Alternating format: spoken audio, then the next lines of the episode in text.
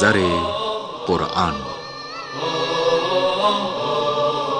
نکات عددی آیات قرآن کریم هم از نکات صرفی، نحوی و لغوی بپردازیم. به کارشناسی آقای دکتر مصطفی.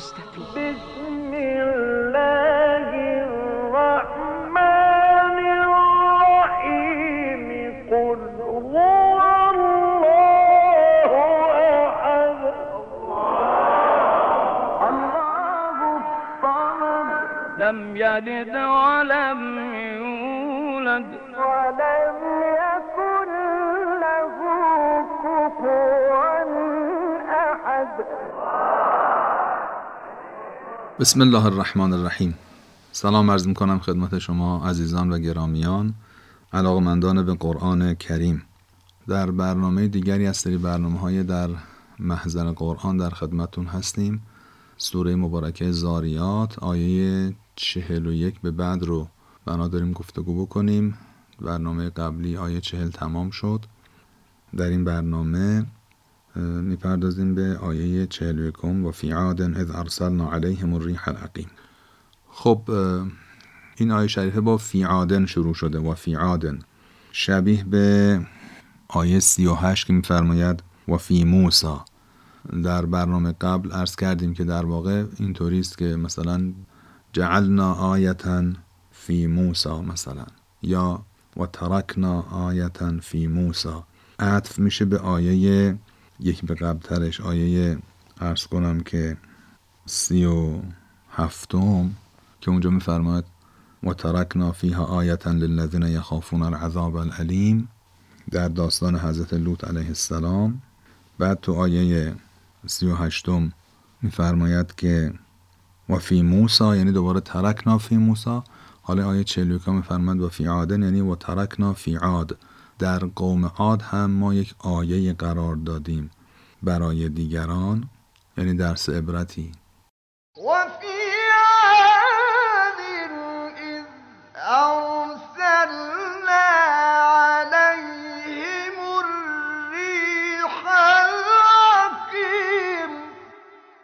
خب اذ ارسلنا علیهم الریح العقیم. تو یکی از برنامه قبلی روی این نکته تاکید کردم که فعل ها گاهی وقتا با حرف جرهای مختلف یا مثلا خودمونی تر بگیم با حرف اضافه های مختلف معنیشون ممکنه تغییر بکنن و این حرف جرها و این حرف اضافه ها در معنای فعل ها تاثیر دارن. اینجا میفرماید ارسلنا علیهم. در حالی که مثلا اینجا داشتیم ارسلنا الی قوم مجرمین. حالا اینجا که با علا اومده یعنی نشون میده یک چیزی بر اونها مسلط شده گویی از بالا اونها رو دربر گرفته و خلاصه معنای دربر گرفتن درش نمایانه. اذ ارسلنا علیهم الریح العقیم.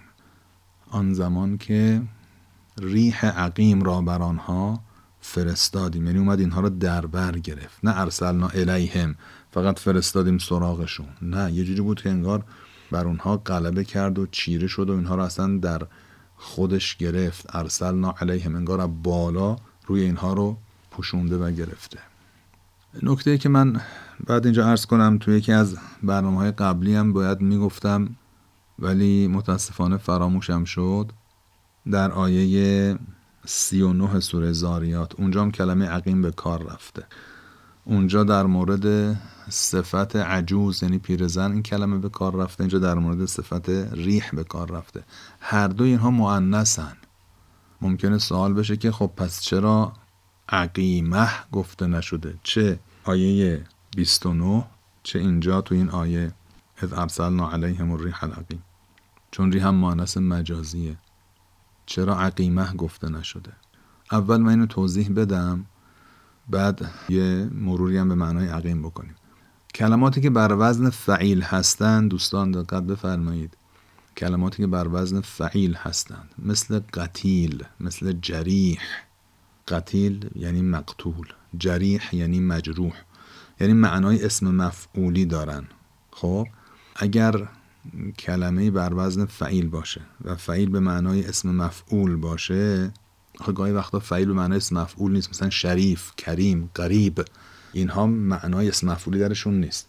اما اون فعیل هایی که معنای اسم مفعولی دارن مثل همین دوتا مثالی که گفتم جریح عرض کردم قتیل رو عرض کردم که به معنای مقتول و مجروح هستن اینها قاعده صرف علم صرف بر این است که مذکر و مؤنثشون یکسانه. مثلا میگیم امرأتون جریح. یا امرأتون قتیل. دیگه نمیگیم جریحه یا قتیله مثلا. اما اگه به معنی اسم فاعل باشن نه. مذکر مؤنثش با ت از هم متمایز میشن. وقتی تبصره داره. گاهی اوقات حتی وقتی به معنی اسم فاعل هم باشن مذکر مؤنثشون یکسان خواهد بود.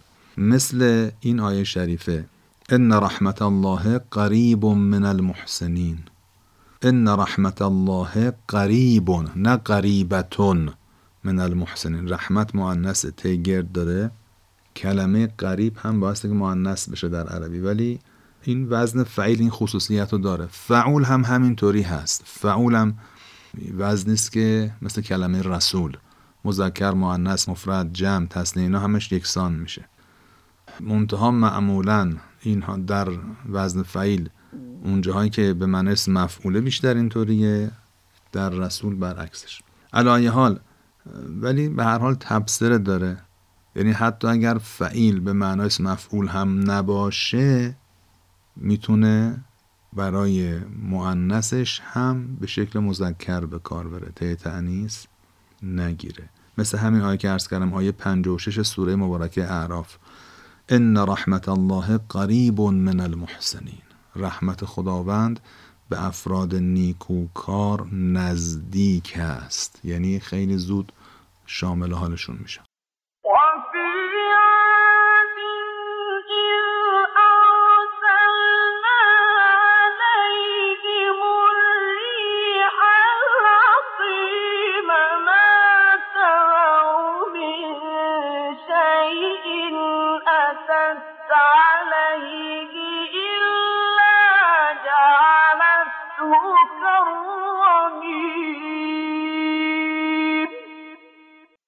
حالا کلمه عقیم هم همین جوریه.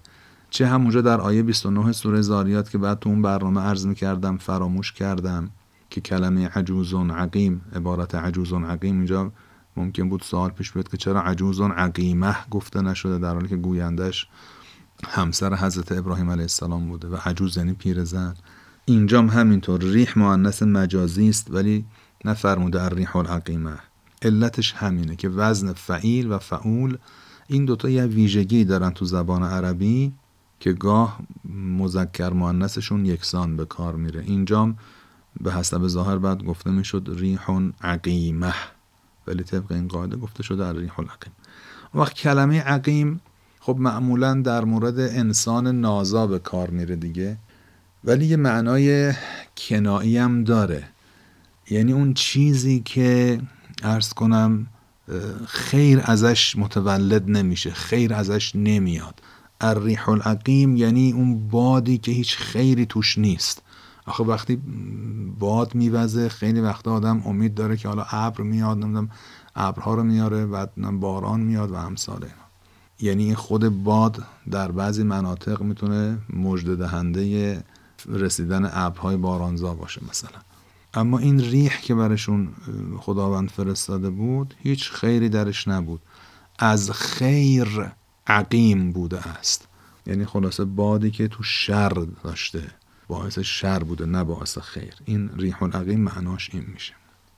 بعد خود خداوند توضیح میفرمد ما تذر من شیء اتت علیه الا جعلته کرمیم هیچ چی رو که از این از روش عبور می‌کرده این باد اتت علیه اتا یعنی آمد اتا علیه یعنی برش گذر کرد همچنین و در روش رد شد رفت. این باد از رو هر چی که رد می‌شده اتا یعتی اتت مؤنث اتا هست. هیچ, هیچ چی رو که از روش رد می‌شده رها نمی‌کرد الا جعلت و کرمین. اون شی رو به صورت پوسیده و به اصطلاح از بین رفته در می آورد. این بادی بوده است که این خصوصیت رو داشته. از هر چی گذر می کرده نابودش می کرده. از بین می بردتش. مثل اینکه مثلا فرض کنید یک زیلوی یه فرشی کاملا کوبیده بشه انگار که پوسیده و از بین رفته بشه از اون به اون شکل در بیاد. هر چی دیگر رو که این باد اتت علیه ازش رد می شده ما تذرو رهاش نمی کرده. الا جعلتو کرده مگر که اون رو به شکل رمیم. رمیم یعنی پوسیده. در می آورده. یا یک شیء کهنه. کهنش می کرده. کلمه تذرو مزارعه از ریشه وذره وذره با واو. یعنی ترکه. ما تذرو یعنی ما تترکو. یعنی چیزی رو رها نمی‌کنه وقتی ازش رد میشه ولش نمی‌کنه مگر که داغونش کنه و رد بشه ازش. اینطوری معنیش اینه. اون وقت این فعل گفته میشه که در عربی مازیش دیگه از بین رفته کاربرد نداره. تو عربی نمیگن وذره فقط مزارعش رو به کار می‌برن یذرو وذره یذرو واوش هم افتاده مثل وجب یجبو مثلا. مثال واوی دیگه واوش میفته. خب این آیم تمام شد. آیه بعدی و فی ثمود. دو مرتبه همون. مطلب رو باید تکرار کنیم. اینجا در واقع یه جمله در تقدیره. یعنی و ترکنا آیتا فی ثمود در قوم ثمود هم آیه ای را باقی گذاردیم. اذ قیل لهم تمتعوا حتی حین آن زمانی که بهشون گفته شد تمتعو تمتعو یعنی خوش باشید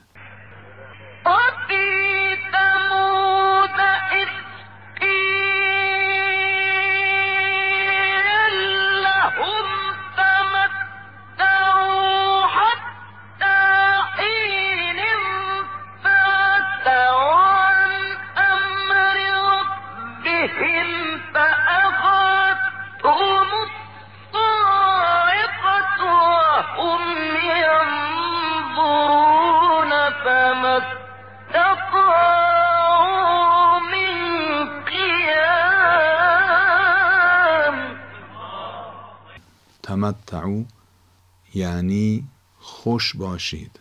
تمتع یعنی از چیزی بهره بردن لذت بردن. ببینید حج تمتع ما میگیم تو فارسی شاید خیلی ندونن چرا به این کلمه بدیم. حج میگن حج تمتع. ببینید حج تمتع من حالا برای اینکه خوب مفهوم تمتع براتون روشن بشه توضیح بدم. شاید تو بعضی برنامه های قبلم اینو کردم. تمتع به معنای بهره بردنه. از هر چیزی. هر چیزی که برای انسان می‌تونه یک لذتی داشته باشه یا نه به طور طبیعی. آدم از مثلا غذا می‌خوره نمی‌دونم. از چیزهایی که اطرافش هست استفاده می‌کنه بهره می‌بره اینا رو بهش میگن تمتع کردن. و از همین کلمه هست کلمه متعه. این حج تمتع که گفته میشه وقتی حاجی ها میرن مکه محرم که میشن یه سری کارا براشون حرام میشه. خب؟ مثلا تو آینه نمی‌تونن نگاه کنن. عطر و بوی خوش و اتکلون و فلان نمی‌تونن مثلا استفاده بکنن. غذاهایی که به هر حال فرض کنید که یک بویی داره معطره نمی‌تونن استفاده بکنن. لباس های عادیشون رو نمی‌تونن بپوشن. البته آقایون خانوما با لباس عادی چرا می‌تونن محرم بشن؟ با همین لباس معمولیشون این نفر با لباس چه می‌دونم پیرن شلوار جین حتی می‌تونه بره محرم بشه. حالا رسم شده لباس سفید خانم تنشون می‌کنن برای احرام. ولی آقایون مثلا در حالی که دارن حرکت می‌کنن زیر سایه نمی‌تونن برن. نمی‌دونم سرشون رو نمی‌تونن چیزی بذارن که از آفتاب در امان بمونه. و و و امثال خب اینها حرام میشه. تا اینکه برن به اصطلاح یک سری اعمال انجام بدن تواف کنن نماز تواف بخونن سعی صفا مروه بکنن وقتی که تمام شد وقت یه مقداری از موشون رو قیچی می‌کنن یا ناخونشون رو می‌گیرن از حال احرام میان بیرون. اون وقت دیگه تو مکه میمونن تا روز نهم زیحجه که دوباره محرم میشن میرن عرفات که حج اصلی اون موقع است. خب؟ وقتی محرم شدن دوباره همین کارا برشون حرام میشه. حالا تو این فاصله ای که یه بار محرم شدن رفتن تواف کردن از احرام در اومدن سه چهار روزی که تو مکه هستن حالا بسته به اینکه کی برسن به مکه ممکنه کسی دو هفته سه هفته حتی تو مکه باشه. دیگه بهره بردن از این خلاصه مظاهر دنیایی برشون حلال میشه. تمتع می‌کنن. همه چی دیگه مثل زندگی عادی لباسشون عادیه غذاشون عادیه. به هر حال هر گونه بهره برداری لذت اینا همه چی براشون حلال میشه. خب؟ دو مرتبه محرم میشن. وقتی این حج چون ما سه جور حج داریم. یه جور حجش که مال کسانی است که اهل مکه نیستن. این فاصله بین دو تا احرام تمتعات برای انسان حلال میشه. یعنی هم زندگی عادی کردن خوردن آشامیدن لباس معمولی پوشیدن لذت بردن و امثال اینها. لذا اسم این حج شده حج تمتع. حالا اینا رو که عرض کردم نمی‌خواستم احکام حج اینجا بیان بکنم. می‌خواستم معنای تمتع روشن بشه یعنی چی؟ حالا اینجا که خدا میفرماد اذ قیل لهم تمتعوا حتی حین یعنی بهشون گفته شد حتی حینن تا یک زمانی. خداوند یه به اصطلاح مدتی قرار داد براشون. اینها قرار بود اون معجزه حضرت صالح رو که پیامبر قوم سمود بود اینها رو که یک شطوری بود قرار بود به این شطور دست نزند و اینها بعد خلاصه اون شطور رو رفتن کشتن. خداوند سه روز به اینها مهلت داد. این تمتعو مال اون موقع است. یعنی فعلا راحت باشین. بخورین بخوابین. خلاصه مشغول زندگیتون باشین. بهره ببرید. خوش باشید. لذت ببرید. حتی حینن. تا زمانی. این حین مؤنثه که اون زمانی بود که قرار بود به خاطر این عملشون مجازات بشن. فعتوا عن امر ربهم. اینها از فرمان ربشان سرپیچی کردند یعنی همون فرمانی که در مورد اون معجزه الهی بود که نباید متعرض اون حیوان می شدن عطا فعل ناقصه. ناقص واویه. عطا یعتو. یعنی استکبر و جاوز الحد. یعنی از حد دیگه پا فراتر گذاشت. سرپیچی کرد. فعتو عن امر ربهم. سرپیچی کردند و پا از حد فراتر گذاشتن نسبت به فرمان ربشان. فاخذتهم الصاعقه و هم ینظرون این رو هم عرض کنیم دیگه بقیه مطالب رو انشالله بذاریم برای برنامه بعدی.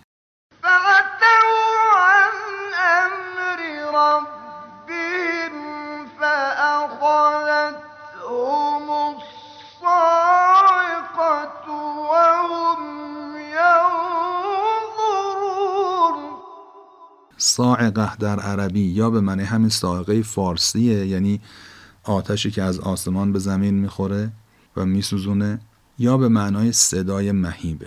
هر دوش تو عربی به کار میره تو قرآن هم صاعقه به معنای به اصطلاح صدای مهیب به کار رفته. در سوره بقره میفرماد که فجعلوا اصابعهم فی آذانهم من الصواعق. اونجا صواعق یعنی صداهای مهیب. از از اون صداهای وحشتناک میاد انگشت می‌کنن تو گوششون که صداها اذیتشون نکنه. می‌خواستم ارز کنم که صاعقه به معنای صدای مهیب به کار میره. اینجا هر دوش ممکنه باشه و هم ینظرون در حالی که نگاه می‌کردند. خب آیه 44 تمام شد. دیگه انشالله بقیه آیات بمونه برای برنامه های بعدی. انشالله موفق و معید باشید. خدا نگهدار. هذا القرآن يوحدنا لطريق الخير يوجهنا. الله تعالى أنزله ورسول الله معلمنا. ورسول الله معلمنا. هذا القرآن يوحدنا يوجهنا الله تعالى أنزله ورسول الله معلمنا. ورسول الله معلمنا هذا القرآن هو الهادي لأوائلنا وأواخرنا. يدعو للعلم وللعمل لا شيء سواه يهذبنا هذا القرآن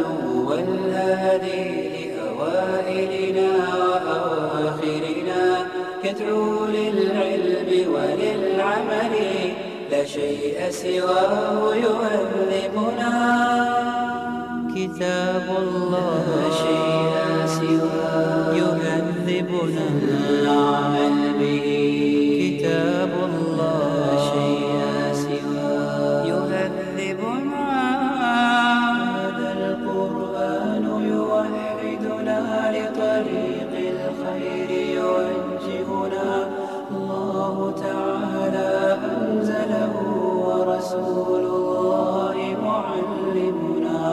الله معلمنا ورسول الله معلمنا